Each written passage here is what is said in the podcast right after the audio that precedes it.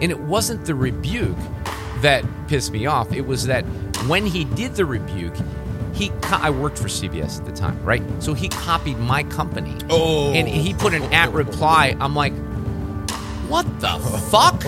I, I couldn't believe that that happened. I'm Nicholas Bartlett, co owner of the world's first popcorn board game cafe, living in Bolton, Missouri, and you're listening to the Vance Crowe Podcast. Welcome back to the podcast. I'm glad you're here. Today, we interview Mark Reardon. Mark, as longtime listeners will know, is one of the most famous talk show hosts in the St. Louis region. He has his own show on FM radio, and he's really the only radio or mass media that I listen to at all.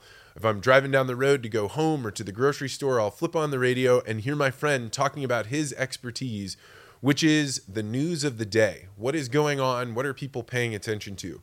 So you will hear us have a conversation that's a little bit different than some of the deep dives that we have with scientists or other experts in their domains. In this conversation, we talk about some pretty hair raising concepts. Mark talks about his views on some of the trans issues that have been popular in the media and what he thinks it means for society. We go into a really personal look at people facing anxiety and the medications they have to take. Mark ends up sharing some really pretty personal things that he said multiple times during the show he's never talked about on the radio before. And then we talk about the changes to COVID and how now the news of the day is saying, really, it's not that big of a deal, and uh, it's really more your independent choice how you handle it. This is a rip roaring conversation, and I'm excited to be bringing it to you. Before we get to that, I want to talk about the legacy interviews that we are doing in this studio right here. If you've never listened to the podcast before, you may not know that we offer a very specialized service where I sit down with your loved one to record their life stories and wisdom so that it can be passed down to future generations. I will sit and ask them questions that range from their childhood to their career, the marriage that they had, the parenting that they did, and the legacy that they want to leave behind. These interviews are a profound experience, and really, it's a gift that gives itself three times.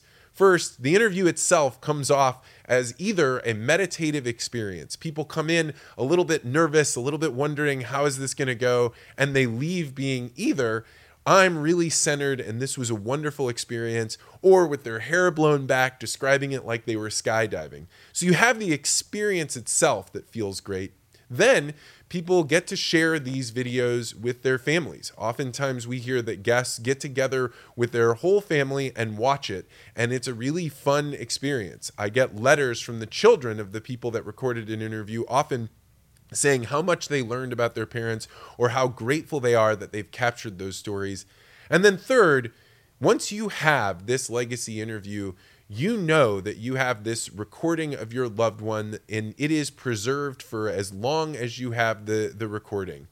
I know if you're like me, I have a few people in my life my father, my mentor, my wife who I always leave an extra voicemail on the phone. I just don't want to let it go. I want to make sure that if something were to happen to them, I could still hear their voice.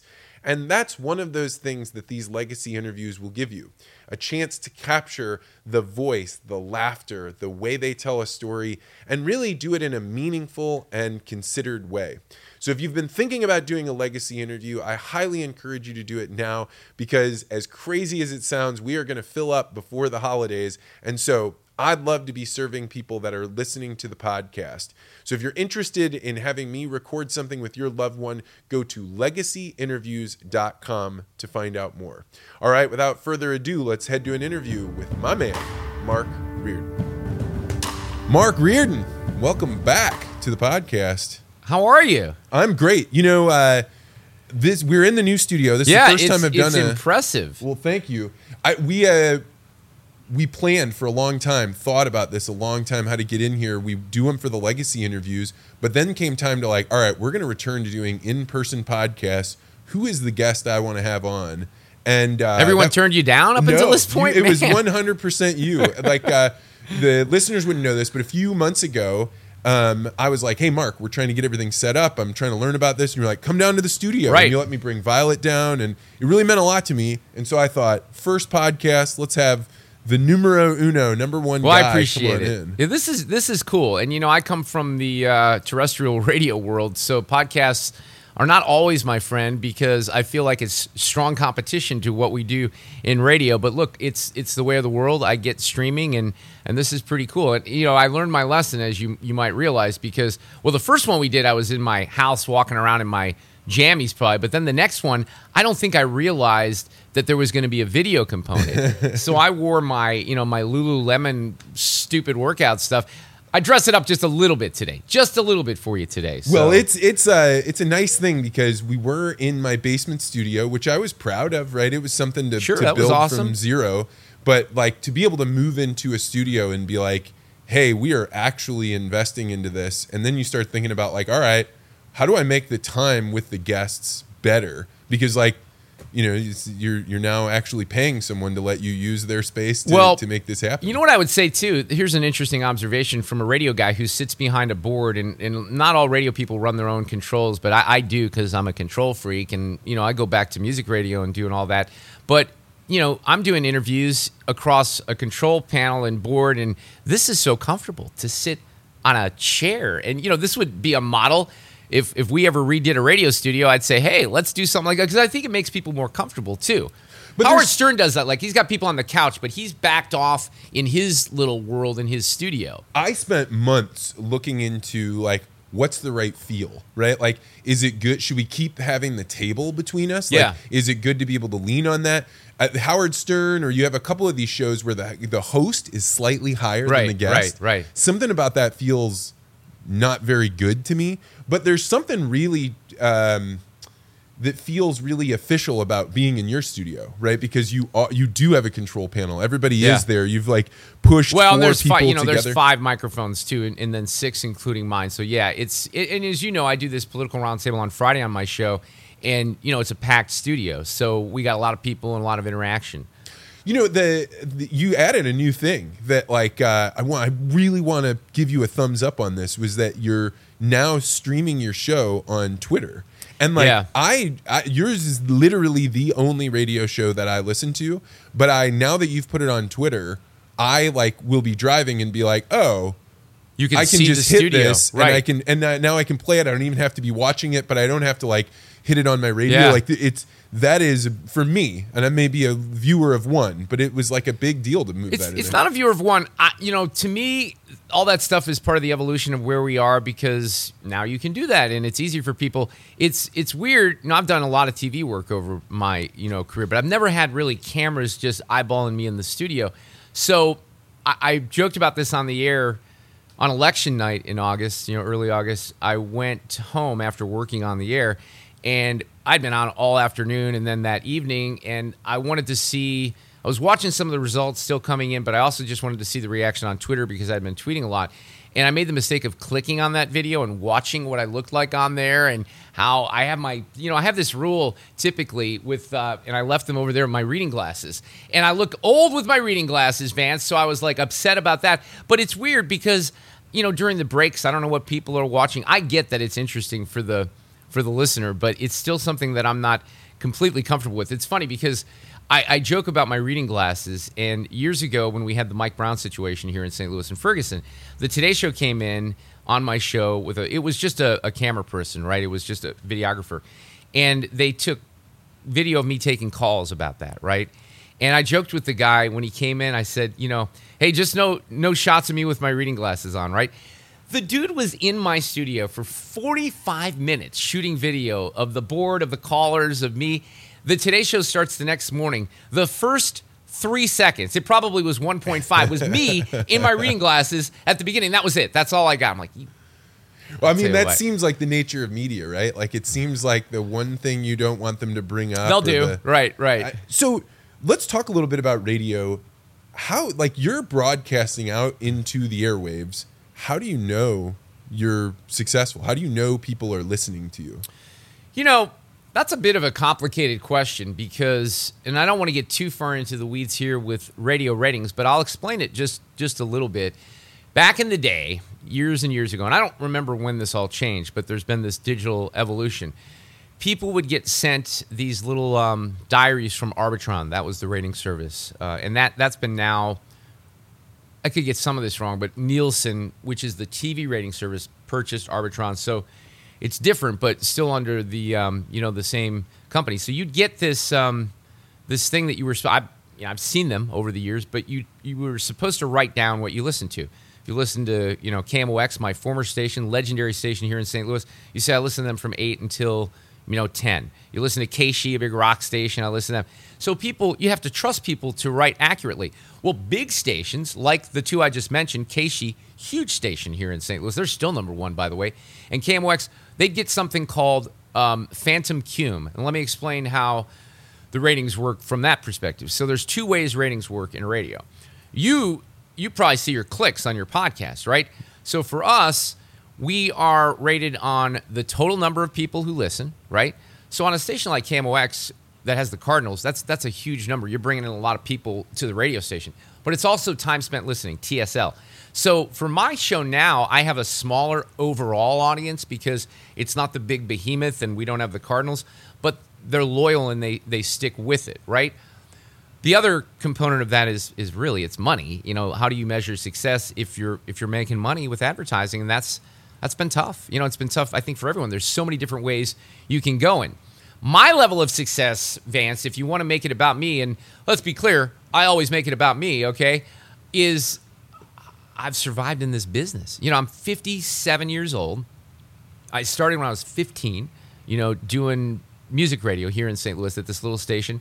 And I don't know how I've done it, but I've somehow been able to survive. So I I guess I feel like I've succeeded just because of that, because I'm still doing this at this point in my life when a lot of people and a lot of friends of mine that have been in this business for a long time um, are not. You know, we, we look, we're, there's cut, cutbacks are happening right now. In, in I think we're in a recession, right? Hopefully not a deep recession, different type of recession, but my company's had cutbacks even this week. So it's it's tough, but the measure of success with all that is is a little hard to pin down because – I think back years ago, Vance, when I would uh, be sitting. I think this goes back when I was in Milwaukee at WTMJ, another legendary radio station. When I first started doing talk on that station, I remember looking at my my board where my phone calls would come in, and I think I measured success at that point whether people were calling my show. Here's the uh, little secret about people that call radio shows they're not normal people. Yeah, they okay? call in all the time. No, so yeah. so you can't gauge it because most people driving around in their car or listening at home, they hear me give the phone lines out, and I don't even take that many calls doing my show these days. You probably know that. But you're not getting a good representation of the people who are listening to you. You're getting a sample of the people who really. And I'm not saying that you not you're not getting good calls. You would, but you have to measure it from a variety of different things. Well, you know, one of the things ways. that that strikes me is um, I don't see advertisements ever. And the only way some advertiser in St. Louis could reach me would be through you. Yeah, And- look, radio. That, this is what I would say about radio, and I think that the radio industry tries to promote this. That there, there's, I think there's two really effective ways right now of advertising, especially if you're trying to get repetition with a message. Live TV, sports. Okay, sports, not not where we're zipping through our DVRs, and live radio. The problem is, is that you know you got to make sure that people are listening to live radio. So we still get great response from from sponsors, and that's why they stick with us because Yeah, because at the end of the day, you could have way lower numbers, but if the people that are listening, like I vividly remember the carpet ad that you did yesterday, right? Like the hey, you want to do this, and you know some of the chemicals you put in there, you know, cause chem, you know, Right, right, dirt right. to- so I like there's something really personal about a radio ad and i've always talked about it so i started in radio back in public radio Yeah. and one of the things that you come to realize is you're whispering right into people's ears, right? Like when somebody can hear you, it is a really personal thing. And I think that's why it's so much stickier. You know, you could show me a hundred ads on Facebook, Yeah. and I just blow right by them. But if a person that I'm listening to that I trust is sitting there Okay, telling well, me that, you said the word. That's the word trust. People, for some reason, they do trust me. And look, I I'm not going to sell my soul and tell you to get something that, you know, is not something I believe in. So I do have personal connections with my sponsors, but it is weird. Even doing radio for decades, all right, doing talk radio, working with sponsors, it's sometimes a little bizarre the the response that you get from listeners. I'll give you a couple examples. I have a, a great sponsor that I work with because I love cars too. Mastercars in Granite City, and they're used cars, but new car caliber, right? Mastercarsinc.com. But we got to throw the sponsor in there. There was a guy that came in one time. They specialize in Corvettes. Guy comes in, talks to Alex, who's father son team, and he wants to buy a Corvette, used Corvette. You know, sixty, seventy thousand dollar car, right? Comes in, it's in the showroom. Um, you want to drive it, Alex? You want no? He goes. He walks out. He turns around. He goes. Heard Mark Reardon talking about you guys. He goes, if it's good enough for him, I trust you. I'm like, wow, that that you know, I, I guess I know that that exists. Now the flip side of that is I have people. There's there's a couple of retail outlets that I have, and people will come in sometimes and they'll say, they don't think I'm real, which is bizarre. Oh, he really shops here? Yeah, I do. I mean, I, I'm a real person. But so that that kind of stuff is very surreal to me, especially because I'm at. If you want to look at the celebrity, you know, totem pole, I'm I'm way down here. When you have people in TV that are recognizable that have a lot different reactions, they can't go out in public and everything like that. But there are unusual, relax, you know, reactions from listeners sometimes that still even strike me as odd. The thing that struck me as odd, we were talking about the person that calls in to a radio show. Yeah. Is when I was doing public radio, one of the things I was um, I grabbed the responsibility to do was to change the way they did pledge drive. And I remember when I first started asking for for hey, call in and send money to this radio station. Yeah. That you don't have to, right? And you know they they run the the moniker like we don't run ads, but that's total bullshit, right? They have underwriters and Yeah, that's, those are totally ads, right? Right. But they have this like we need your support because we don't have advertisers and this is a special thing. I would never call to donate, right?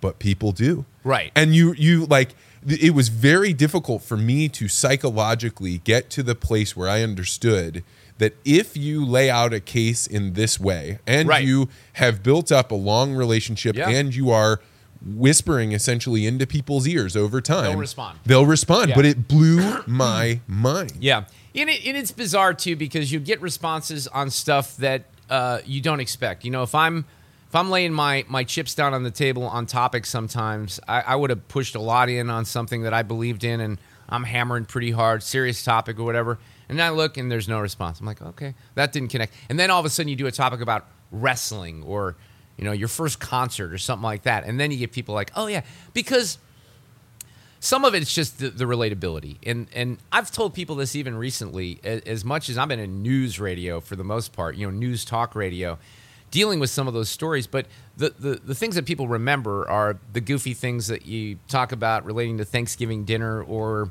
i talk about my daughter a lot and and that's that's kind of what people remember. But there is that connection that existed with radio that drew me into this business. You know i i was um I guess 10, 11, 12 years old, right in that area, 1976, 77, listening to these amazing disc jockeys on WLS in Chicago. And that was my inspiration. Larry Lujack, Bob Sirott, Fred Winston. And I started putting my headphones on in my basement at my house with records and acting like I was a disc jockey. then when I when I found out my high school in the Chicagoland area had a radio station. I was thrilled. I'm like, I'm going to work at that radio station. Then my dad comes home and says, We're moving to St. Louis. I was devastated. I'm like, Wait a second. It's my dream of radio. What happens? And lo and behold, there's this little dinky 10 watt radio station next to my high school here in St. Louis, Parkway West, that gave me, you know, an opportunity to get on the air and start this whole crazy thing, which is kind of interesting.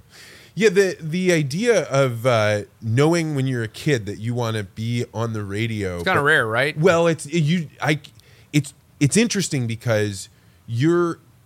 If you think about just not that long ago, a king, you know, the most powerful person in an entire region, the most people that could hear him would be a thousand Yeah. 2000 right Uh, that's you know the, so as much as he wants to put a proclamation out but it, if you're a kid on a 10 watt radio station you suddenly have in some ways more power than a king did Well, not on that radio station, but when I when I finally got into the first you know commercial jobs, and then in the heyday of radio, like when I was at WTMJ, and then early on in KMOX, you know these legendary stations, just because of the competition, don't have the amount of listeners. But you're talking hundreds of thousands of people that come in on a weekly basis to you know to check out what what you're doing. So sometimes the numbers have been impressive over the years. There's no doubt about that. And you do, you know, when there's we always I think that that television does things well. I think we've talked about this before. You know, you got a flood, tornado, fire, a lot of different things are great on television. Radio can really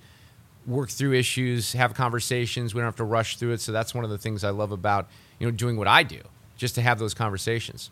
Well, so speaking of like what's going on in the world, one of the things I was thinking about this morning as I was getting ready for this interview was uh, the song "We Didn't Start the Fire." Yeah, right? So Joel. yeah, forty years he covers, and he covers I think like hundred and eighty topics, something like that. so that song? it's basically like three per year. Yeah. it- is is what it counts to. You start thinking about all the things that are going on in the world right now. You know, Trump with Mar-a-Lago, COVID, um, War. vaccines, war, all these things, right? But let's like fast forward 40 years. The next We Didn't Start the Fire gets rolled out. What if what's going on right now gets rolled into the the new We Didn't Start the Fire? That's a great question, right? Well, Trump's going to be in there. You know, Putin's going to be in there. COVID's going to be in there. I think when we talk about things, it'll be interesting to see what people remember. I think we're in a very uh, interesting period. Maybe what would be discussed is just the deep divisions that we have in this country and how people, you know, can't get along and how people might, well, they don't might, they judge you just because of who you might have voted for and, you know, what position you take on a certain issue. It's, it is stunning to me. This doesn't really address the question, but it's stunning to me how much of that has happened, especially in the last couple of years with people who had pretty good relationships, right? And friends that are not talking to one another. So, gosh, I, I wish a lot of those things in that Billy Joel song are maybe some things that are are sad and and some are positive, but I think there's a lot of sadness that would be in that song moving forward. Then again, we'd have EVs that are referenced. We'd have a lot of music that's referenced. We'd have cell phones, iPhones, right? All those things that have happened. Yeah, you know, you think about uh, like that song is deeply a distillation of what was going on because Sure. there's a bunch of stuff in there that I'm like, I don't know, I mouthed the words, I don't even know. I have to actually Well, go you look up a with lot that. of that stuff, like, right? Right. you I know, remember all of it. all- right, the whole yeah. thing. Well, s- some of the stuff that that might be early in history, I certainly remember learning about it. You know, I was born in 1965, so most of the things that he talked about there, I certainly recognize. So I agree with you on the sense of like you'd be one word things, right? Trump, COVID, but what else, right? Would would uh, trans issues make it in? Well, probably not because you'd get canceled at that point, right? It should because that's part of where we. That, that's the whole. Maybe if you were to ask me what's the biggest thing that confuses you right now, it's that issue and and everything with gender because it's it's bizarre. I don't exactly know how this got to the point that it is. I think that we've reached a turning point. I really do. I think we've reached a turning point. I'm hopeful in you know wokeness overall. I think it's peak woke because I'm seeing some people kind of you know push back on some of this stuff, and I've seen some of the legacy media, Washington Post, you know, LA Times. CBS, CNN sort of push back on on some of these things in a way that they haven't or they've been afraid to. So I'm at oh, least that's interesting because that is not my perception at all, right? Like, and I mean, part of it is because brand new father, right? I've got these perfect daughters. There's Yeah. there's nothing they could do that would make them not perfect right now, and the thought that there was somebody that would come along and be able to convince them of hey there's something deeply wrong with you and you know you need to reverse the polarity on who you are. because you want to be a girl. Because you want to act like a girl. Right. Absolutely. You know there's nothing in my mind that blows up this entire gender nonsense than demi lovato. Okay? Demi lovato comes out and singer performer whatever people don't know comes out and she changes her pronouns right she doesn't feel feminine so she she changes her pronouns. Well then she changed them back because now she feels more feminine which is exactly the point. She feels she she's a woman okay? She does not have a penis and but because she felt in a certain way she decided to change pronouns. The whole pronoun thing is utterly ridiculous and i've already made the case that sadly if my company starts making me put you know pronouns i'm going to probably look for something because i'm hearing this happen more and more often and if you're going to send me an email that has pronouns you're going to lose me at the pronouns. And it's not because i want to discriminate. I just think it's a bunch of complete nonsense. And here's what also is interesting about this. And i made this point a lot and this is very true. And i think that hopefully you're going to hear more and more people speaking out. There is a huge, and I mean major crevasse difference between the LGP LGB part of that equation and the T Q I A L M N O P element because gay people in this country, older gay people in particular, they reject this stuff as much as we do. And I can give you an example of that. I have a gay friend in Las Vegas, one of my best friends on the planet. He's got a partner, and the partner works at a store. It's um, uh, a, a store at Caesar Shops in Vegas. And they have multiple locations. And there was a person who transferred from one store to another, and they were told, boy, you got to be careful. You have to use pronouns. And, you know, my friend's partner was a little thrown off by that as a gay guy, right? He, he was confused by it. And then the person comes over and transfers, and there's a there's a redneck couple that comes in from one of the flyover states, Kansas, and the trans person person who considers himself trans says, "Wow, I bet they've never, you know, I bet they've never encountered or had to deal with a queer person before." Queer was the was the word that was used because that this confuses people too. There are people certainly in my generation that would say, "Wait a second, queer we, we got rid of that a long time ago. You can't say that. That's bigoted. That's discriminatory, right? But the reaction from my friend's partner was, wait a second, I'm not queer, I'm gay. And you have all these issues with whether we refer to you as a he, she, they, them, all this, but you don't care how you refer to other people. So that's an interesting dynamic because I think a lot of people in this country, and a lot of them won't speak out, but they recognize that some of this stuff is lunacy. And I want to say this I do think that there are some people that have true gender dysphoria. Right? It's not as prevalent as we're led to believe. I, you would you would think that half the country is trans based on the coverage right now. Yeah, there's something about the ideology that strikes me as like uh, trying to change some fundamental thing about the way we get along or the way we understand one another.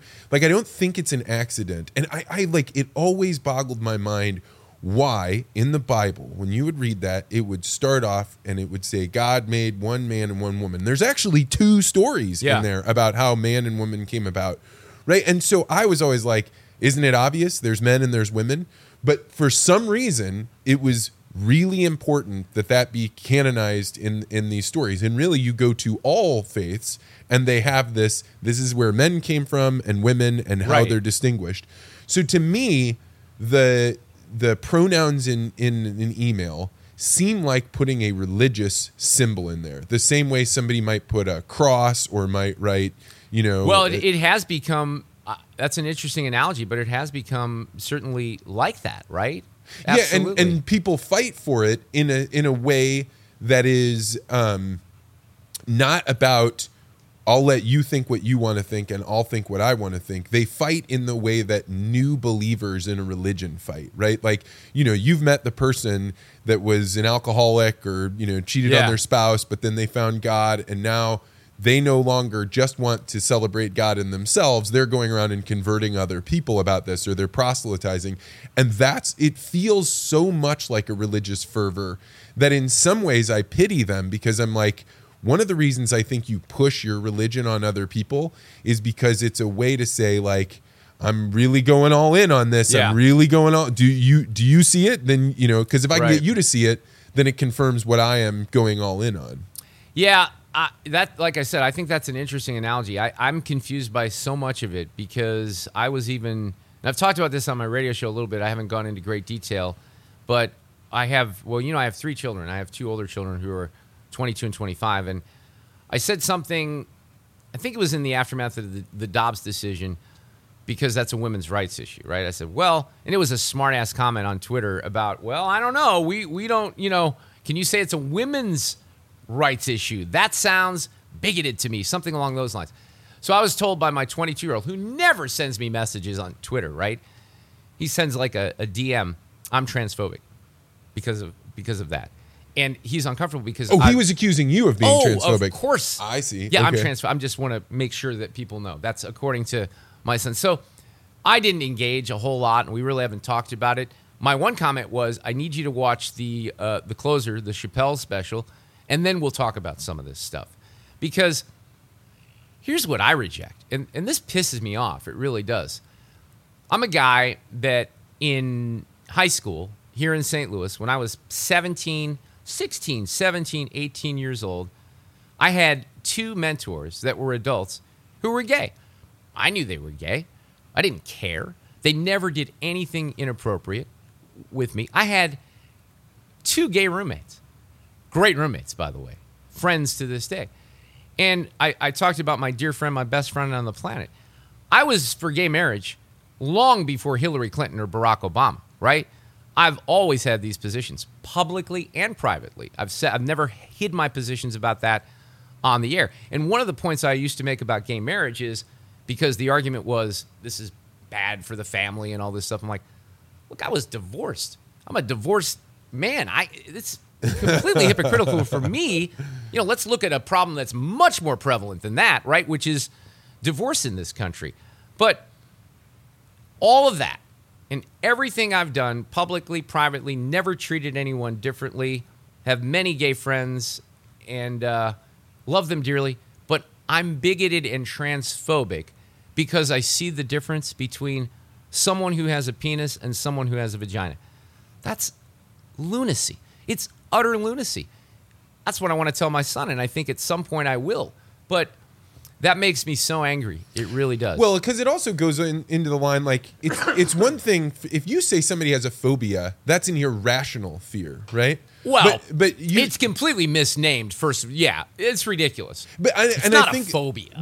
And like that's that's the part of it that's um, you know grating on me. Like you are allowed to not like things, right? Yeah. Like even if it's things that everyone else likes and you don't like, right? It's not healthy for you to have a fear, an irrational fear of something. But if if you're like, ah, you know, this sort of behavior, this sort of lifestyle, this sort of, and that could be anything. That could be, It could I don't like the way people uh, drive their cars or how they, if they have, you know, when I I grew up in a small town where uh, the religion didn't allow people that of probably sixty percent of the population didn't allow people to have TVs in their house, right? Really? And and so it, it was a very religious group of people. They were fine, but they said not only do we not want to have TVs in our house, but if you have a TV in your house and we have children the same age, they're just not going to spend the night because we don't we don't want to expose Right. them to that. Now.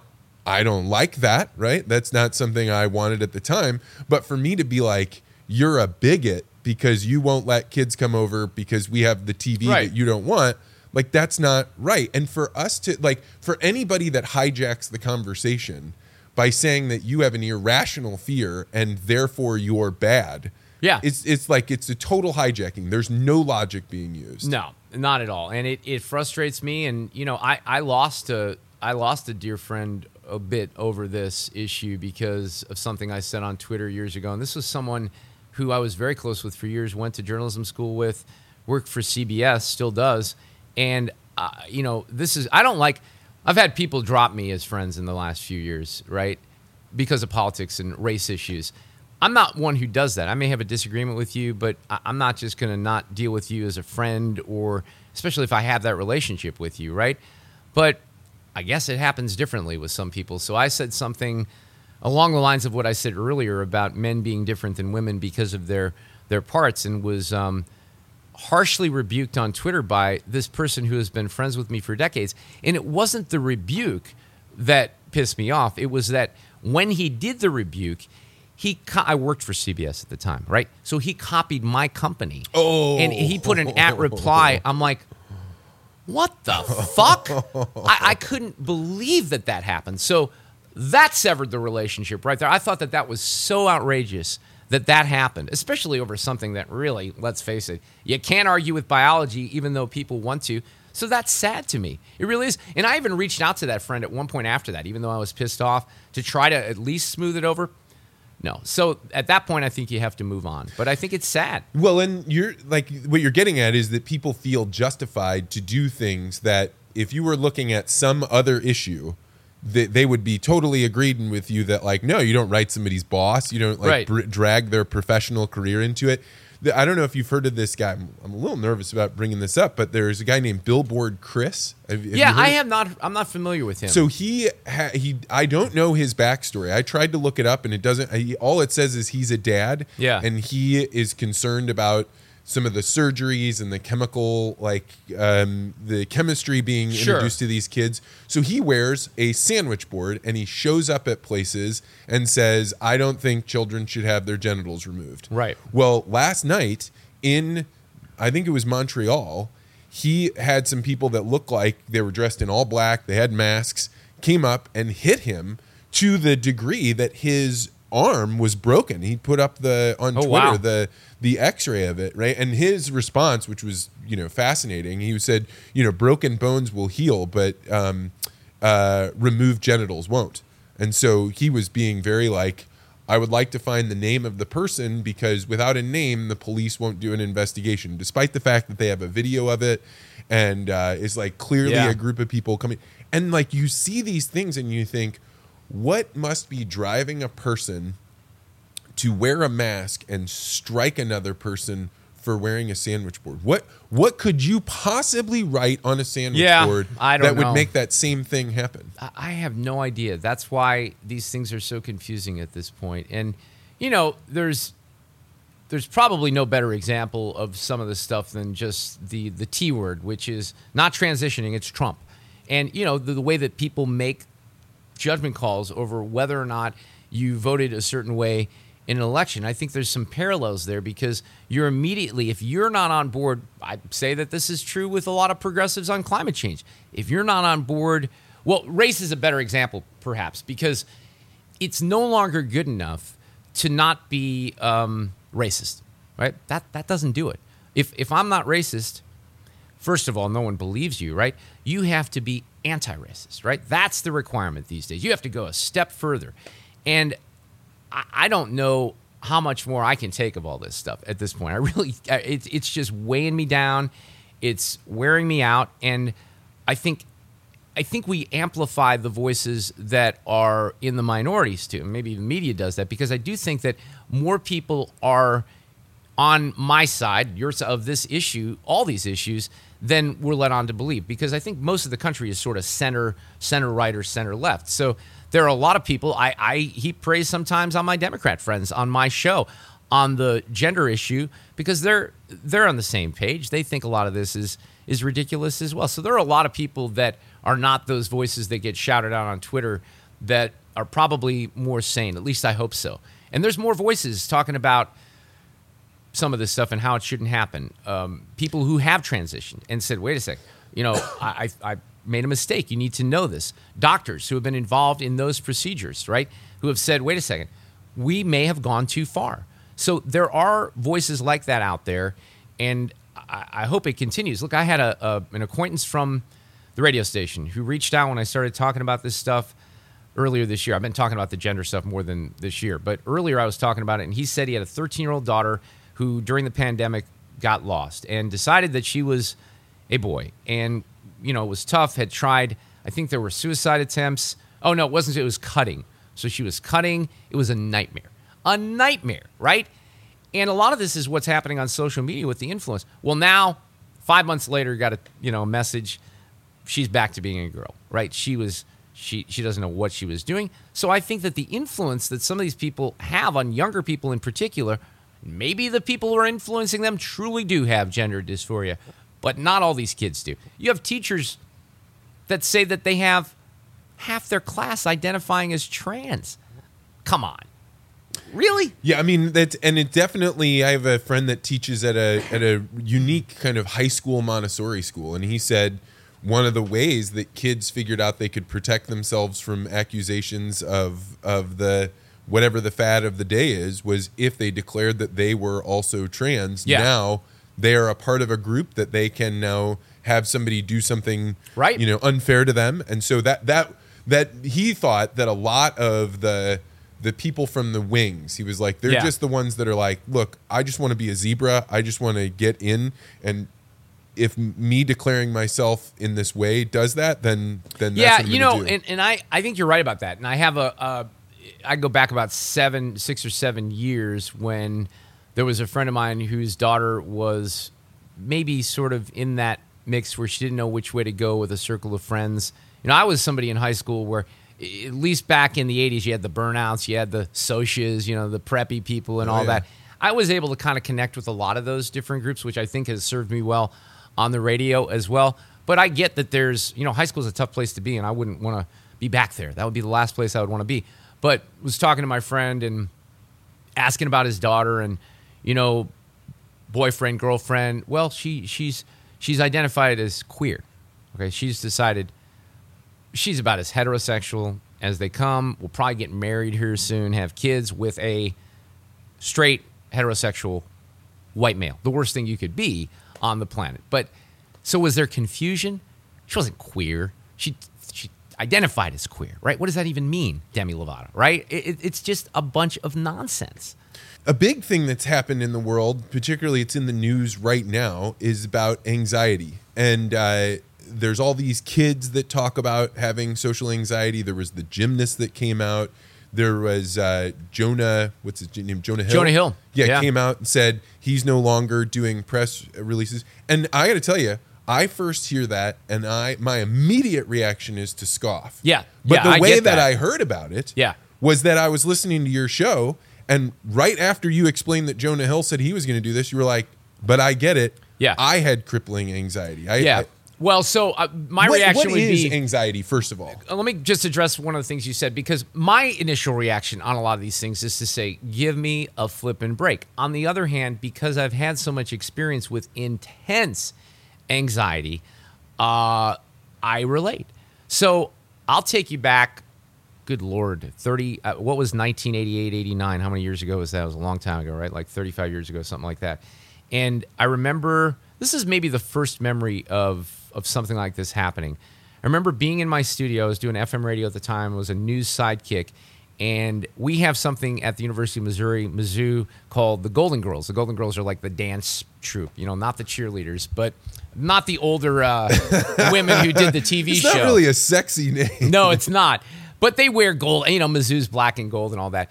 And I remember there was a golden girl in the studio, and I was so nervous. I I basically had a panic attack and, and couldn't get the words out on the air.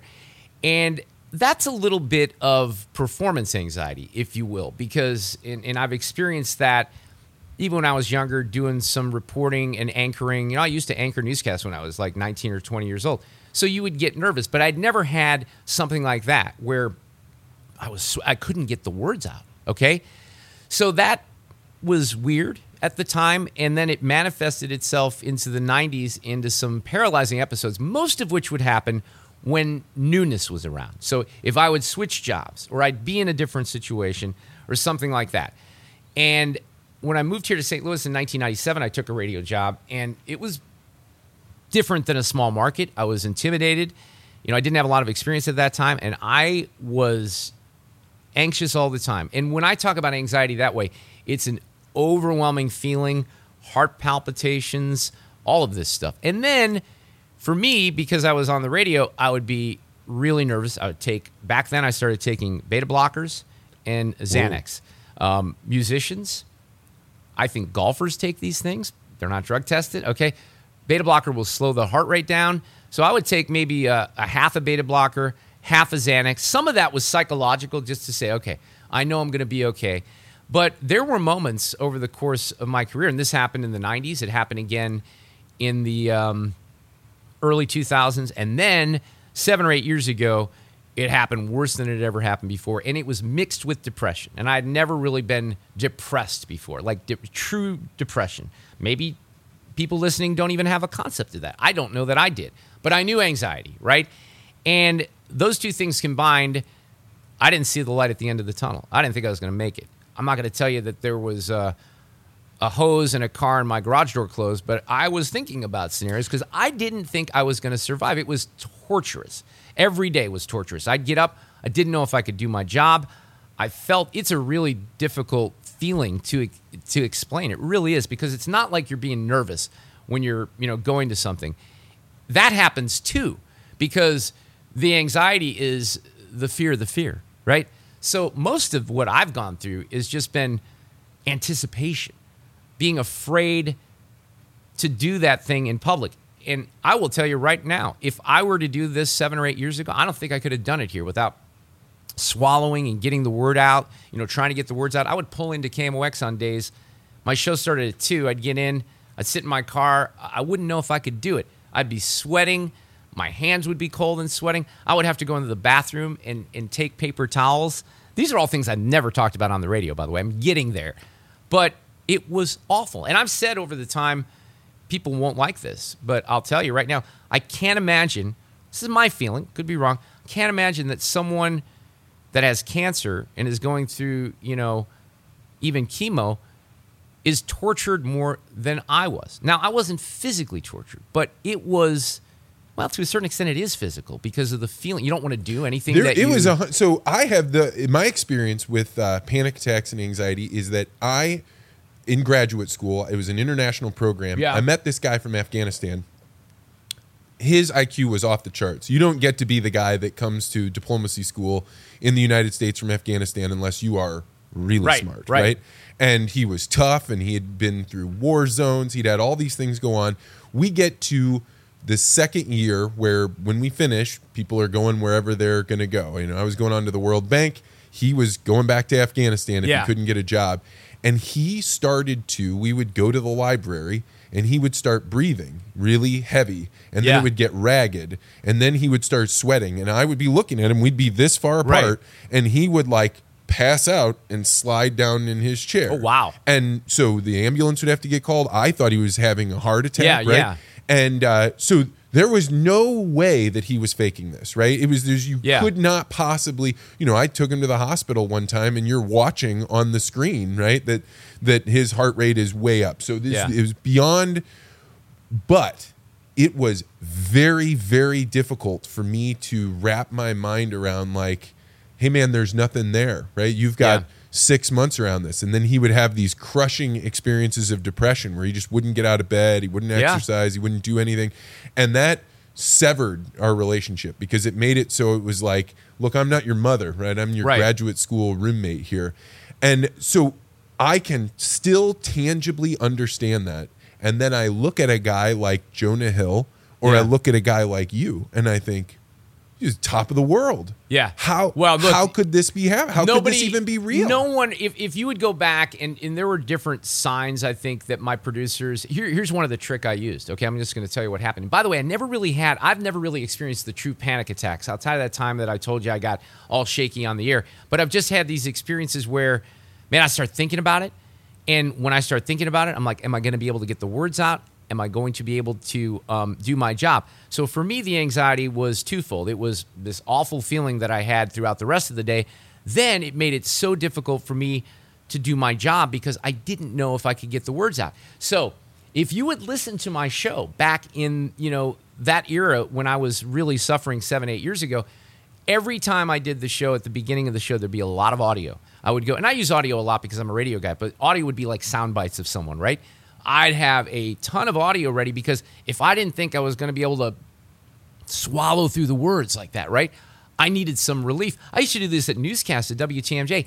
Every one of my newscasts, every one of my newscasts, when I was doing a solo newscast, because for whatever reason that was weird for me, would start with audio. And then if I could get through that first minute, then my mind would settle down and I was okay. This went on for years. And and it's hard for me to believe that I was even able to do my job. This is where I have empathy for Jonah Hill. Because if Jonah Hill has anything like I did, if he's going into a press junket where he's doing interviews with people like me, it is super uncomfortable to the point where it's torturous. So I don't know if that's really what happens to him, uh, but I get it from a certain perspective. Look, mental illness is, is tough to get your arms around overall. I remember there was a case from the 80s where a woman, I used to scoff at the notion of depression and anxiety. I really did. There was a woman, what was her name? Susan something, who drowned her two babies, her Oh, two man. kids, right? And you you see situations like that. And that was one of those things that that got looped in with postpartum depression. And I'm a young, you know, big mouth guy on the radio, and I'm thinking postpartum depression. What the f is that? Come on, suck it up, Buttercup. Right? Well, I was so stupid and naive, and and that that's a different level of weird and maybe evil involved as well. When you do that to your children, I don't think that any of us can get our arms wrapped around or our heads wrapped around that. On the other hand, the depression, the hopelessness that goes along with with all that, the no light at the end of the tunnel. I, I, I understand that because I've been there and I and I see it. Yeah, that the it's interesting when you start thinking about how much of your life, you know, you you feel like this morning. I got a 1 month old, I got a 2 year old, I got to move everybody, I got to get things going, I got work to do. And so to me, everything around the world is chaos, right? Yeah. So it is like people are driving horribly and just things aren't right. And really, that's just all in my head. Yeah. But that's the only perception I Well, have. it doesn't matter because that's all the stuff that that's whizzing around in there. Um, I do have one funny story that I have to tell you about anxiety, though, that I thought of because I, I have a friend who had, and he was, we were just on vacation together, and he was sort of going back to the origins of this, but he was on an airplane one time years ago. This is a couple decades ago. Never had anything like this happen, and he uh, he started having a panic attack to the point where he had to go back. He was talking to the flight attendant. He's at the back of the plane. He wanted out of that plane. Like, can you land the plane? No, sir, we cannot do that right now. So the flight attendant says, Do you drink? Yes, ma'am, I do. Starts slipping him some, you know, some alcohol to, to calm him down a little bit. Gets through it, right? Well, when you have something like that that happens to you, and I can relate with this, you don't ever want to have something like that happen to you again, right? So he starts taking um, Xanax before his flights, and, and that's what calms him down. So we're going to a football game up in Green Bay years ago, and I mentioned that I, you know, I've taken. Now I don't even think I have any Xanax in in my possession. I did for years in beta blockers. I don't have any of that. I, I don't have to take it ever anymore, and that includes in public, you know, appearances. Now, follow up on that because I have a theory. will. about I- that, I wanna okay? ask you want, I want you to ask yeah. me what has changed in the past five years. But with this particular friend, he told me like he takes a full Xanax. This is an early morning flight before he leaves, and then he drinks at the airport, and then he takes another one, and that's what calms him down, right? So we get on the airplane. He's sitting next to me. He's shuffling around. He goes, "I can't find my Xanax." I'm like, "Just here, take mine," right? So I give him a, a Xanax. I think I broke federal law, but we'll edit this part out. About 20 minutes after that, I look at him and he's just like, he's slumping over, right? I'm like, oh, fuck. Did I give him an Ambien and not a Xanax? I sure did. And so I, I, I basically uh, dosed my friend when that happened. And he, you know, it was actually pretty funny in retrospect, but that was, um, that was dangerous. All right. Here's what helps me with anxiety. You can have different opinions about this. My wife happens to be in the industry. THC. Now, this is a topic that I haven't really discussed much on the air. When I was um, in the 80s, I quit drinking in 1990. Okay. The 80s were a lot of fun. Don't remember much of them, but they were a lot of fun. At least I'm told that by friends. And I did pretty much everything on the planet. I never did psych- psychedelics. All right. So LSD was off the, uh, off the table, but semi psychedelics, certainly, and things along those lines. Quit drinking, had an epiphany. We could spend a whole nother podcast on, on that part of my life, right? Smoked a lot of weed back then. A lot of weed, right? Liked it quite a bit. Always said over the decades, that's what I miss. I don't miss the alcohol. So maybe five years ago, this was a couple years after I got help, and I should maybe go over that. When I was in my deepest throngs of depression and anxiety, I called. It's hard to get appointments. You can't get appointments with people, but I used privilege, and I called someone that I knew that was a physician and said, I, I got to see someone. I found a good shrink here in St. Louis, and we it took months. We tried a couple of different things. I got on some medication that was finally evening me off. And I take something called Lamictal, which is uh, used for epileptic seizures, I think. And one of the bad side effects is really bad rashes and burns.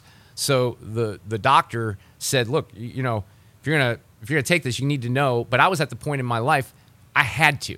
There was- you'd accept rashes and burns over. I had to. I, there was. I didn't have another choice. I didn't know what else I could do. Right.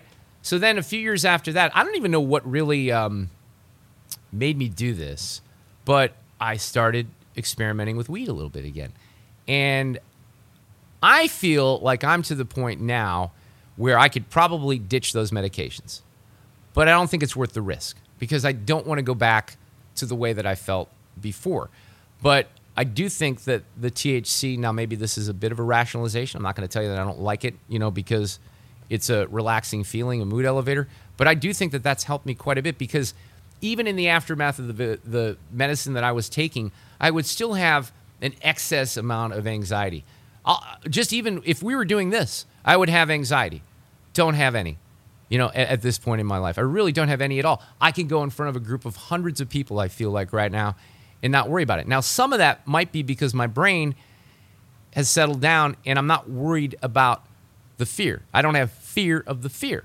if that makes sense. So because your mind, it's just a rabbit hole that your brain goes into when you're thinking about things that you you know you might have so a panic far, attack in. How far into your day do you get um, before you you take THC? I'm super stoned right now. I smoke. No, I'm just kidding.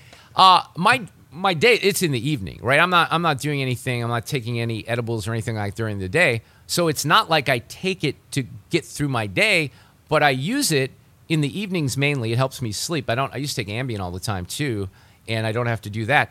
But I feel like there's no other explanation that makes me feel different than I did seven years ago outside of the medication than the THC, unless it's just my brain is more. I don't know. I mean, I can't sit here and tell you for sure, but I can tell you I feel a lot better overall. Well, I mean, it's that. it's telling in and of itself that uh, even experimenting, like you, like you're like, hey, I figured out how to be level, Right. and I don't want to go back. So, Yeah. so like the the non desire to experiment to figure out, is Right. That that's telling of of something, I think, really important. You know, you, speaking of Xanax, I, I have. um a, a pet theory I've been working on, and I think there's a big part of our culture that is really unacknowledged right now, and that is that uh, empty nest syndrome. When people they they've raised children because you have to change your entire life to Oh, be able to handle those kids when they're infants, and then you know managing everything. When those kids go off to school, you know we think of it as like ah, you know it's freedom, but I think in reality, you now have to go into a new phase of life. And Sure. what I see in suburban St. Louis is a whole lot of adults that are in their 40s, maybe more like 50s, 60s, Right. that I think are dealing with the well, that's like more of a categorical shift. separation. Yeah. yeah, I, I think that that's a big reason why there's a bunch of uh, psych meds um, in in that age group of people. How does that well, sit with you? I, I will tell you that I have a great solution for that. It's an easy fix, and that's having another baby at age 50 because that's what I did right before I was going to become a, an empty nester. I, I think I think there's a couple of different categories of this stuff really overall because I do think that we've gone a little overboard with the medication and all these things that have happened and you have half the country hopped up on, you know, anti-anxiety and and depression. So, I don't know that that any everybody needs those things because I'm a, I'm a firm believer in and I should cover this because I think this is important exercise, okay? Healthy living. These are also things that have helped me with my anxiety. There's You're a big no doubt. cyclist, right? I was. Now I now I lose golf balls. But yes. Okay. But when I was going through the the worst part of the anxiety and depression, that was the one thing that really made me feel better. And not just when I was on the bike, but the intense exercise helped me quite a bit. And look, there's research that shows this. This is good. So I think a lot of people could get through their level of depression and anxiety if they if they did a little work on their own. I get that some people need help. I'm an example of that, so I don't want to discount that. But I do think a lot of people are um, lost because that that's exacerbated by everything else that's going on in the country. You know, you, you have that different part of your life, and maybe you're trying to find out what that next step is, and then you have all the politics, and you have you know a pandemic and, and all of that. So. I do think that, that that's an interesting observation as well, which is one of the reasons I like you because you make interesting observations. But I'm not sure how to pin that one down. I, I just spend time, you know, where I live and, and just the people I interact with. I didn't realize until a friend of mine pointed out how hard it was on her parents, right? And then in my own neighborhood, you know, we had this infant, and I see how these parents, particularly these Yeah. women, they're, you know, mid 50s, early 60s, Right. they're literally saying, I will come watch that child anytime, right? It's, you know, I, I'll, Hey, I'll you stop by can there. you give them my number by any chance? Well, they want to hold little babies, right? Like, Oh. and but there's something to, and that's gotten me thinking about, you know, what would your life be like if you had you just spent the last 20 years Yeah. doing something, and now that's Well, it's a gone. big shift. There's no doubt about that. I'm grateful that you talk about this because I know that when I went through my wife and I struggling to get pregnant, and uh, you know we had to do IVF, and it was really, really difficult. Yeah. I talked about it on the podcast because no one ever told me that this could happen. Right. Right. So when this was happening to me, I thought I am literally the only person in the world. And you can talk to the doctor and they'd be like, "Oh no, people are in here all Right. the time like this." So I am really I'm grateful that you're on here talking about it because I guarantee there's somebody in a harvester right now or washing dishes right now that is like I Yeah. am struggling with these things. I may be the only one. And I, I think you, you have great examples of people who are now coming forward. I can't remember. There's a there's a big country artist that's been very vocal about it, and when I've heard him tell the story, I'm like, that that's my story, right? I don't think we we think about the effect that this might have on people that we know on an everyday basis who are celebrities, for example. We wonder why baseball and football players are uh, sometimes pretty crappy, right?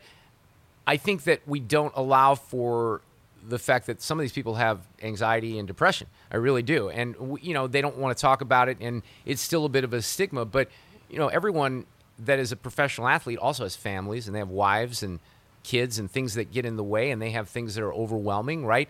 So I think this is it's widespread. But again, I want to draw the distinction. I think there's a difference. Some people need help. Some people need medication. I was certainly in that category. There are other ways to at least treat mild depression, mild anxiety um, that I think are helpful as well. But it's something that I'm going to do more of pushing forward because I'm comfortable with it. Look back when I was, I couldn't do this when I was anxious because I'd be too anxious to talk about it. So now I have a, you know, bit of a better understanding of it. I think just even for the way it affected myself.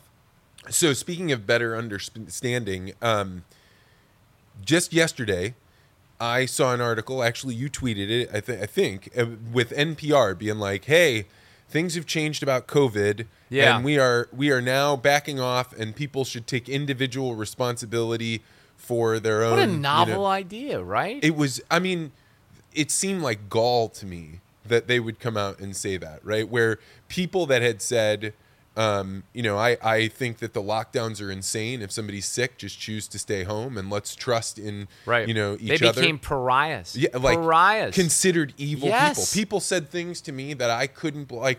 You know, I'm not a warrior out on Twitter. I don't. I don't go out and fight Yeah. with people, but I would put things out about like, hey, I I think that like we just literally got put in jail by our county executive. In fact, when Yeah. Jane Dueker, so so for people that aren't from St. Louis, Mark has a woman named Jane Dueker come on his show every Friday. She's Yeah. a Democrat She's on my political roundtable. and that I do. she came on she came out and said i'm going to run against county executive sam page and i i saw her the day that she announced and she said do i have your vote and i said are you going to lock me in my house yeah, and right. she said no and i was like i'll vote for anyone that says that they won't do this and like because he in effect put everyone in prison yeah. and and and so We've made so many mistakes. and people when they when they saw me saying I didn't think we should put people in jail, Yeah. they treated it as though I were like a, a deeply bad, flawed, Right. terrible person.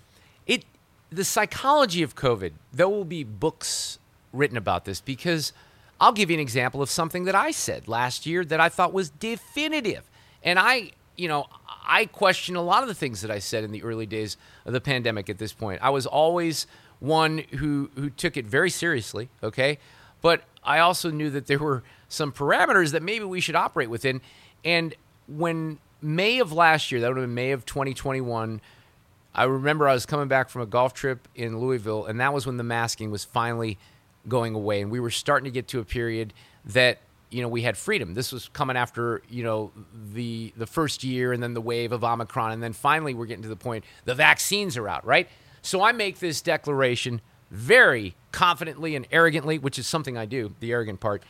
This is this is a pandemic of the unvaccinated. You unvaccinated people out there are the problem, right? Those of us who got the uh, vaccination and the booster, we're good. The rest of you, F off, right? Deal with it. Well, that was ridiculously embarrassing in retrospect for me to say because it wasn't a pandemic of the unvaccinated. In fact, we learned that the unvaccinated and the vaccinated were pretty much getting this thing at the same rate. Now, do I think that the vaccination helped severe illness and death? For a lot of people, I do. I mean, maybe I'm wrong about that. At this point, I actually have to allow for the fact that maybe the numbers are going to tell me something differently. But there were so many stupid things that we did. We had people in this country that didn't want people outside on beaches or they're masking outdoors when they're running. There's a woman here in Ballwin, which is a suburb of St. Louis, and I go to um, one of my great sponsors, Pet Supplies Plus, because I have a lot of animals in my house, the three cats and two dogs. And for weeks I would see her. I wouldn't go every day, but obviously once a week I'd probably go over there and I'd see her running down New Ballwin Road with a mask on.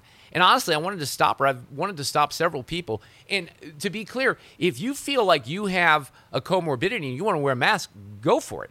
If you feel like you're in a close, but outdoors, then you're kind of crazy because there's no justification. There's no science that tells you, certainly there's no science that tells you to wear that outdoors when no one is around you. But going back to the psychology, I honestly think, I have to think at this point, that there are people that truly believe that this thing is floating around out there.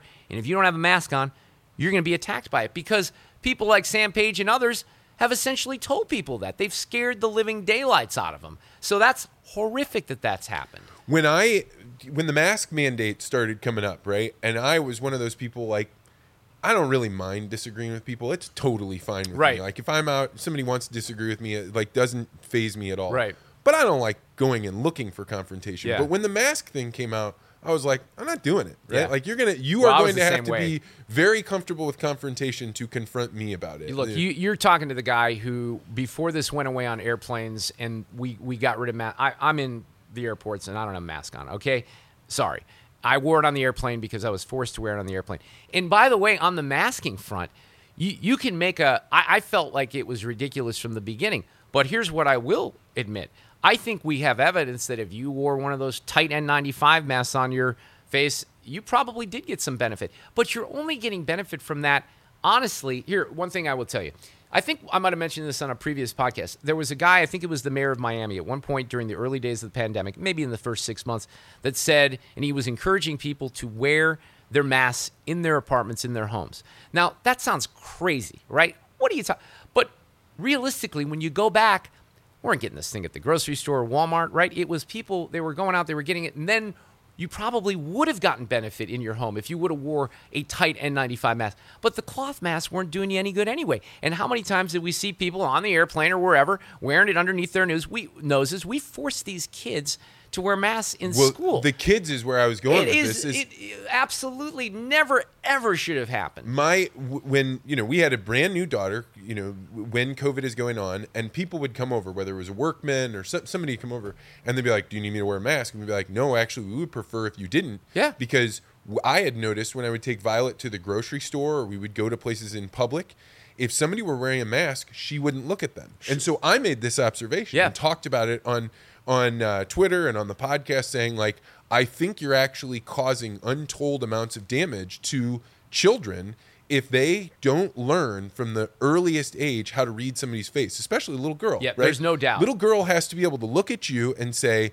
"Hey, are you safe? Are you somebody I should trust? Are you somebody that's No, uh, you're going to harm me?" absolutely right. And Absolutely they're right. learning that language way before they're Yeah. learning words. Sure. And so we didn't do it. Well, just the other day, I was talking with a, a group of, of uh, speech pathologists. There was a group of four of them, and they said the Oh, biggest challenge they have now is getting children to make eye contact with them, which is the first step towards Yes. getting them to learn to to say words properly. Well, it's a great observation because it's true, and the depths of the damage we don't know yet. We, we I, I felt very very fortunate that my daughter was only in kindergarten when this happened because she did the Zoom classes for six weeks that, that I helped with and my wife helped with. But after that, it was masked, but it was in person. But she was at a I think a pretty good age for all this and understood it. And she if she was three or four, I think it would have been different. She was five into six now, six into seven, a little better understanding of it. But uh, the the issue with reading in in speech and all of that development and some of us are very lucky because we have our kids in good schools and we've had our kids in good daycares a lot of people in this country don't have that and now this will be suffering for for how long to come and why the people on I don't get there's a lot of things that I don't understand and I guess I'm never I don't understand the the brains on the far left that argue for all this science and then don't understand the other implications of what we're doing to people by locking them down.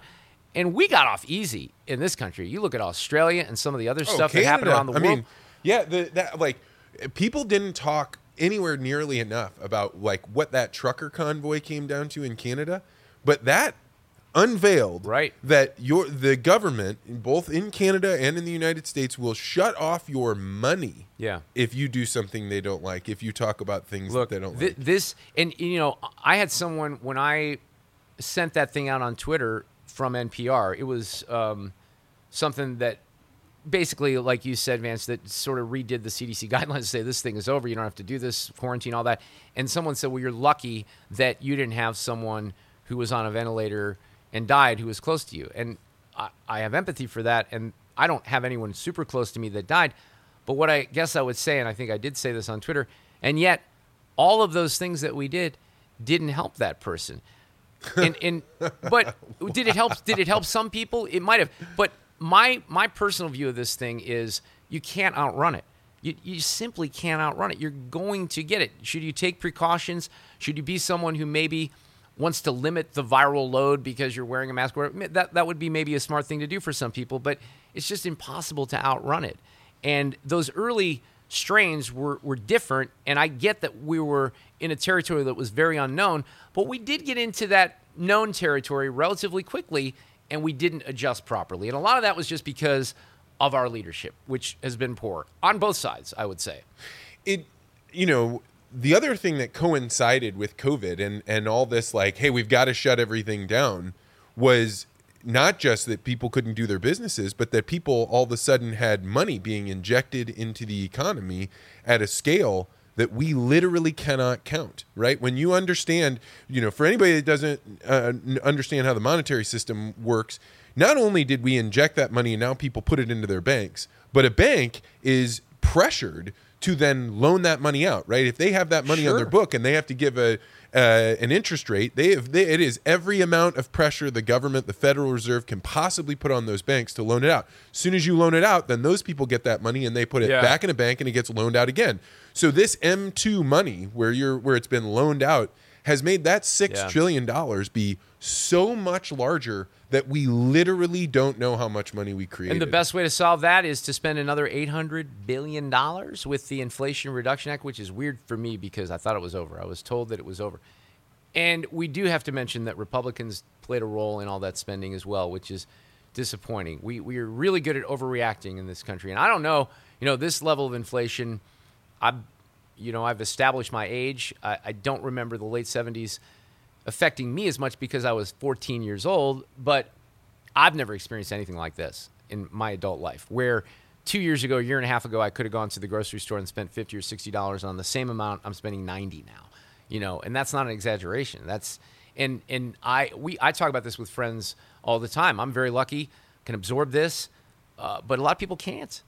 Know, they just can't. Well, it's it's an an insane tax because everybody pays it, and the people that are hurt the most are the masses and and you know like we talk about you know I, I live in an orbit where there's very few people that i know that have to take the bus to work but there are right. a lot of people that yeah, have to take the bus right. to work. There are a lot more people that rent apartments right that are you know just just being able to have a, a room and a, or a couple bedrooms than there are people that own houses and multiple cars. Yeah sometimes we forget about that we do because you're, we're you're in this world and you, you start seeing like hey, gas going uh, down to 370 may be like, oh, all right, now it doesn't cost me $110. Right. Now it costs me $70 to fill my, my tank or whatever. But for a lot of people, it's still, yeah. you know, their, their wages came nowhere close to it. And I think the inflation, I keep hearing people say, well, you know, hopefully it doesn't last, you know, more than six or nine months. I, I think we are in this for much much yeah, longer than that. I'm I'm worried about that too. And let me let me put my concern on the other side of the demographic spectrum because I think that, and I'm thinking about this a lot more now. But I think retirees are, are really going to hit get hit hard because these are people that save money for all this time. And if you even if you have a million dollars, let's say you have a million dollars in your 401k, and you decide to retire, well, that's that's only 800,000 compared to what it was 2 years ago or whatever the numbers may be. You're it's a wealth tax inflation. And then not to mention the rest of the taxes. So it's a concern because I think we're going to get to the point in this country where and I think it's going to happen when I'm getting into that retirement age in about 10 years where people are not going to have enough money to get through retirement because they didn't, you know, maybe maybe they save, but the money's not worth as much and lifespans are longer. I, I, really think this might be a big issue in the future. Well, I asked a question on Twitter the other day, um, and it was surprising where it went. I asked the question Is it wise to teach your children to open the savings account? Yeah. Because no banker thinks that you should park a bunch of money in your savings account. If your inflation rate is 9% or 12%, right? What are you teaching that child? Save your money and then have its value be worth well, twelve percent. That's a good. I understand your point on that, but I do think that the uh, the saving money principle, which is something I was never good at, and I'm not good at it today, is still a good principle. But I think that you know along those lines, we've done a terrible job in this country. I think we still do when it comes to financial education. You know, and just under understanding interest rates and loans and buying cars and houses. You know, if you're 17, 18 years old, especially been locked in your house for two years, you get out into the real world, even if you graduate from college, that's still very foreign to people. But th- this, like in your savings, in your financial literacy class, would you teach kids to open a savings well, you shouldn't probably, right? I mean, Because, it, yeah. it- like that wisdom that was Right. true even when I was a kid, right? It's okay to go put your money in the savings Yeah. account because maybe you lose 2%, but you're getting 3% or something like that. So, you know, it's probably going to hold somewhat of its value. Yeah. That's gone. well, we're getting to the level of uh, interest rates where maybe you get to seven or eight percent and it's worth it, right? Wouldn't that be awesome if for people that are saving to actually that- be well, able to retain their value? Used to happen, right? You used to buy, you know, you know, CDs for two years and make a fair amount of interest on it, right? Do you think that it will happen in our lifetime that putting money in a savings account will be a smart idea? No. For the long term, no, I don't. What does that what does that say? Well, well, I still believe in in the market, you know. So I think that over the course of time, your you know your money's still going to double every ten years to a certain. If you're if you're averaging ten percent, we've had some great times. So I think the concept of of putting money away. My advice to my kids, you know, I I I started saving money when I was first in the workforce. Got wiped out with my divorce. Had to start saving money again. Would have a lot more money if I didn't have to pay the lawyers twenty years ago, Yeah. right? But you know, it's interesting because I, I when I was 50, seven years ago, had my daughter, in my mind, well, the line that people had because I was so old when I was having this baby was, "Do you know how old she's going to be when you know you retire?" And I said, "You don't fucking think I did the math on that, like right out of the chute." But I never really thought about retirement was way in the distance, 17 years, 50 years old. Now it's a little closer, and you start thinking about whether or not that money is going to last. So I, you know, I'm having a different approach right now, and I think people are going to find, especially younger people, look if Social Security changes. It will have to change, especially with the level of retirees, especially now. Look at all these people that are going to decide in their 60s. They're 62. They may not take Social Security right away, but they're done with work. They're going to be tapping into it soon. So all this is is really, I think, complicated. But I'm a person. This might come back to haunt me. I kind of want to live in the moment a little bit too, where you know you you have a certain lifestyle, and I want to enjoy that right now. When I get to be, if I live till I'm 80, am I going to be living in a shack working at the convenience store? I don't know. You know, who knows at that point? So much potentially can happen. What are your thoughts on Bitcoin? I don't have a lot of thoughts on Bitcoin. I really don't understand it very much. I think you and I have talked about it a little bit. I've seen some instances where people have done very well and then recently not done very well. It's it's really kind of one of those things that it's it's difficult for me to get my my head around.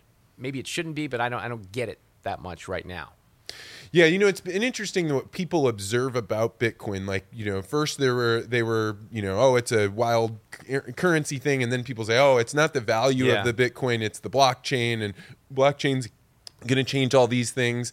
And now you start to wonder uh, because when I was first introduced to it, I remember talking with people about the devaluation of the currency. And you're living in the United States, which has Yeah. which still continues even despite 9% inflation um, to have the most stable currency but like they couldn't wrap their mind around how could you have a currency that is not inflated right where the government can't just turn on a printer Right. and that now all of a sudden starts to turn the lights on in some people's brains where they're like there will only ever be 21 million bitcoin and something like 19 million of them are already distributed so Yeah. there's only so many left that are that are going to come Yeah, out that's interesting. That's one of those reasons where again, it's hard for me to to even comprehend all that because it's so different and foreign to me. Right.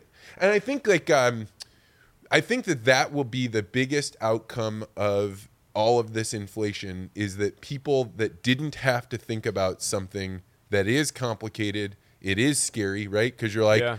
you know, I figured out how to be successful in the system that is, and now you're telling me there's going to be some other system. Yeah. I don't want that, right? Right. Like I don't want to change from a Mac to a PC, not because the PC might not be better, but I don't want to have to No, try and figure that out. right. out. We don't we don't like that. Most people don't like that. I'm like that as well. So you like mentioned exercise when you were um, talking about uh, depression and things like this. You stay really pretty healthy. What do you? How do you Well, think I've- about I've- eating? How do you, think know, about? it's? I don't want to offer any kind of uh, diet tips here because my eating habits are very very weird. I'll run you through my day. This is a typical day. Two powdered sugar donuts in the morning. Two chocolate donuts. I don't like the double chocolate as much. The regular chocolate. This morning I had four powdered. Right, just the mini ones. Donuts, not the the other brands. I don't like those. Then I'll have a small lunch, maybe um, maybe nothing. I might just have a banana and peanut butter, and then I like to eat dinner. I stay relatively lean because I'm vain and I worry about it. And when I was in high school, I weighed 208 pounds when I was a senior, and I I never, you know, when I I think I told you the story before. I got to the point where I was going to college, and I was envisioning a life where I would never have sex because I was fat, never had a girlfriend in college No, or you in never high told me school or this anything. story. Yeah, yeah. No, no. no, so I I lost a lot of weight in the summer of 1983. I went to Spain, came back. I lived with a family over there. It was a short stint, but I lost maybe 10 pounds when I was in Spain, and I sort of used that as momentum. So I've always felt like I don't want to get back to a size 36 waist. That's never gotten there.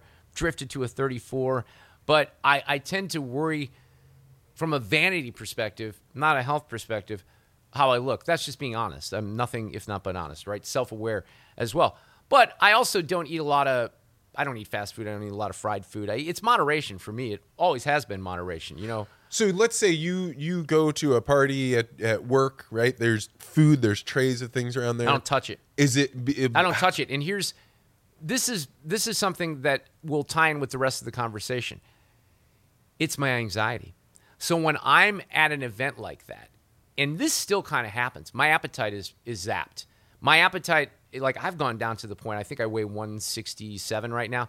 I was down below 160 when the anxiety was happening, like 158, and that was not a healthy period for me to be in.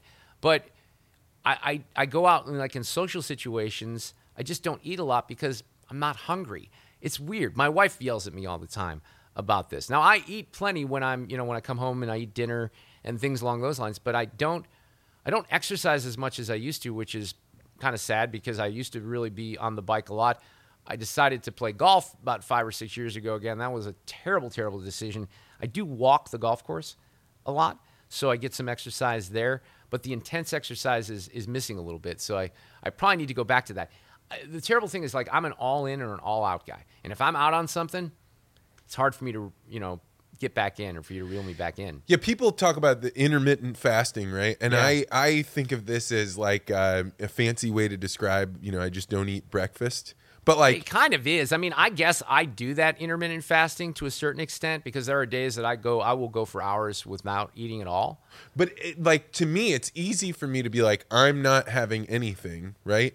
Than it is for me to be like, uh, you know, let's imagine there's some candy outside, chocolate or something. If it's in the other room, then my brain will be sitting here talking with you, being like, "Whoa, that candy, that'll be pretty good here pretty You soon." You know, and I don't have the cravings that I used to. I, I will say this: I don't know this independently, but I also have to believe that some of my my desire for food and hunger might be affected by some of the you know, medication that I'm taking for anxiety. Although the THC certainly counters that at about 10:30 when I have a big bowl of ice cream. You'd be amazed at how much sugar I really eat, and that's not good. But I I do like sugar quite a bit. That's my thing. It's not like the fried food or the fast food or chips. I, mean, I like all those things, but for me, it's sugar.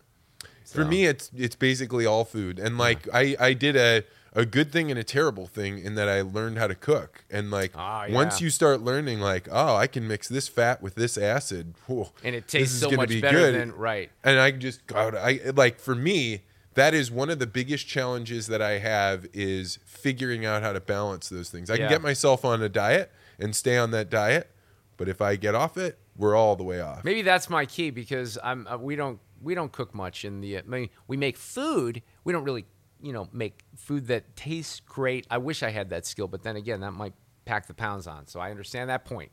So golfing, this the, you you say it with like the the kind of um, Oh man, I, I, it's it's it's that dastardly sports got me again. It's a tough game, and you know, for people who don't play, it's probably very difficult to relate. I don't know if there's anything that I can compare this to, but when you play golf, it's it's such a hard game, and the swing is so specific. Everyone has different swings, but there's a correct way and an incorrect way to hit the ball, and I guess I can explain it from this perspective. The golf swing, just quickly, is a um, is a clockwise, not a counterclockwise movement. In other words, you bring the club back. Most people who are amateurs bring the club back, and then that club travels on one path, and then on the other path, you come down and hit the ball. That's the wrong path. So that's the kind of envision this. The club is coming back, you're coming back, and then you're going this way. That's counterclockwise, right? Uh huh. That's what most people do. But it's really clockwise. You bring the club back and you come from the inside, right? Well, most 90% of golfers can't do that, amateur golfers. So it's the never ending hunt to try to hit the ball the right way. You get more distance and all that. So for me, I've been obsessed because I felt like I was playing the game pretty well a few years ago. Went and looked, you know, all the technology is so crazy in everything. And you can look at launch monitors, the angle of attack, the way that your club's coming in. And I looked at video, I'm like, my my instructor, my coach, Adam Betts, who eh, has a great place called Family Golf here, is like, well, here's what's going on. So then I become obsessed with trying to get better. And and I I don't want to say I'm striving for perfection, but it's been a goal of mine to hit the freaking golf ball the right way. So in my basement, I have two mirrors. I have this is how fancy my golf studio is. I have a net, I have a little mat that I can hit balls on, and then I have my four cat boxes because that's where my cats go to the uh, to the restroom, if you will. And I just I get down in my this started during COVID a little bit. I get down there, I work, I work.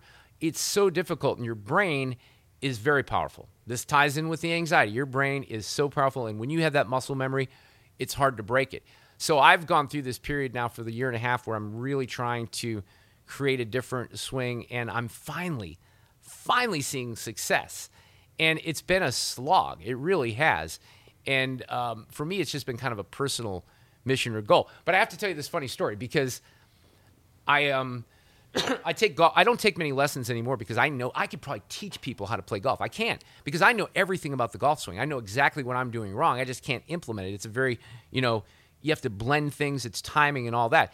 So I'll go to my golf coach. I go to the range. You know, you hit balls and then you play golf and you find out you can't translate it. But there's a bunch of you know YouTube uh, instructors out there. That's one thing about social media and all this new media that's really fascinating. You have a lot of really good golf people out there that give free instruction online, and then you know they want to hook you in to get paid, which I completely understand as a capitalist. So I, I, I get that. But much of my day, mainly because I don't work for a living, if we're if we're being honest, is focused on golf. Man, I hope my boss isn't watching. Most of my day is focused on work, but there's a little portion where I practice my golf game and I sit around and I watch videos and I try to improve my swing. So, my daughter, my lovely seven year old daughter, is uh, she's awesome. She really has changed my life for the better. We have so much fun together, and she plays baseball and she's played a little field hockey and soccer.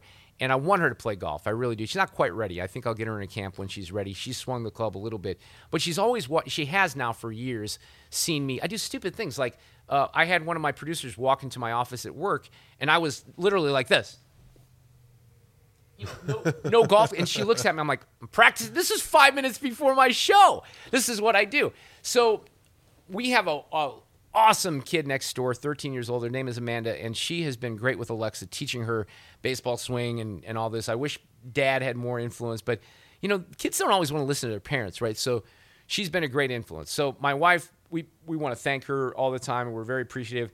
So my wife takes her to um, get frozen custard on Sunday this week with my daughter. Uh, frozen custard, Fritz's, which is one of my sponsors too. Man, I've gotten three sponsors in Keep here. killing it, You better man. invoice these Yeah, clients you- you because you, should got just- right. So they're in the car now. Bear with me on this story. This is going to sound a little creepy at first. I'll tell you. So they're talking about stuff, and golf comes up, and my daughter says, uh, "My daddy watches a lot of golf videos, and sometimes he watches with his privates." So my wife comes back. She's got this look of horror and she's like, This is awkward. Here's what was said in the car. and she's looking at me. And what's the assumption? Let's be honest what the assumption is that I'm, you know, watching something inappropriate and my daughter busts in on me. So she says to me, Did she? Wa-? I'm like, no. Well, you're going to say no no matter what. So it's that feeling you have when you tell the truth, but you know that no one believes you, right? And it really, it kind of bothered me. I'm like, what in the world is she talking about? So I had to get to the bottom of it. So we went and walked one of our dogs and we're on the dock walk. And I said, Alexa, I said, babe, mommy said you said something in the car with Amanda. I'm kind of confused by it. You said that, you know, I watch a lot of golf videos and, and I sometimes do them with my privates. And she goes, yeah, remember? And I'm like, no, I do not remember. Can you please refresh my memory? And she says, the butt. And then it dawned on me. I was in my, people aren't going to believe me, right? You're, you're not going to believe me. I'm in my kitchen and I was watching a golf video from, ironically, it's one of the instructors that I like quite a bit, Christina Ricci, who is super hot, if we're being honest. But the title of the golf video was Engage the Butt right? Do the butt move, the glutes, engage in eh, because the golf swing, you're doing a lot of different things, and your legs and your butt play an important role. And that was what I was doing. And that's what she was referring to. But how potentially creepy is that? Oh yeah. Right? Oh and you, god. I can see the look on your face. You still don't believe me that I'm telling the truth about the golf videos, but that was just a funny story. I mean, it would week. be a nightmare. Like I know the conversations my wife and I have. We've we've lived together. We've been married for ten years, and Yeah. now we have this little one in there that we hear her. He like listen to what we're saying and then repeat it back. And we're like, no, no, no, no, no. That's not what we're Oh, saying. and that you know, and my daughter has the. Here, here's the thing that I would say about that. First of all, they're always listening, right? But the one thing that my wife and I have said about Alexa is that she is never wrong. If she says something like, "Mommy, there's there is no uh, school tomorrow. It's it's an extra day." We're like, "Yeah, there's school tomorrow." That's maybe an extreme example, but when she says stuff, there's always truth to it, right? So when she said that, there was truth to it, right? it was just not the truth that was apparent, but we knew, you know, I told Becky, I'm like, you knew that she was talking about something that was accurate, but it's crazy the stuff that they that they do absorb and feedback and they're listening a lot more than we think. And I think we did that too when we were kids, right? well, I was the middle of seven, so by the time I rolled around, oh, like oh, I, cow, I was the parents were old hats. Yeah, man. Well, Mark Reardon, man, it, if I was going to do a first per- podcast with somebody, you were the right man to do it with. So thank you so much for coming. Well, I here today. appreciate it. I mean, I don't know that I have a whole lot to offer, but I'm a fan of yours, and uh, we've had some great exchanges on my show, and I love to, you know, this does give me the opportunity to to maybe speak a little bit more freely about some of those topics that I haven't, you know, completely explored on the radio. Plus, I can say fuck, and I'm a big fan of that. If we're being honest, I'm fond of profanity. And if people wanted to uh, follow you on Twitter, listen to you on your yeah, radio show, At, well, and you mentioned we do stream the show every day on Twitter now. It's at Mark Reardon KFTK. At Mark Reardon KFTK. I'm on Instagram at Mark Talk, but mainly you're just going to see cute videos and and my daughter on there, my dogs and cats. So all right, man. Well, thanks for coming on. thank you, Vance. It was awesome. Ah, ah, ah.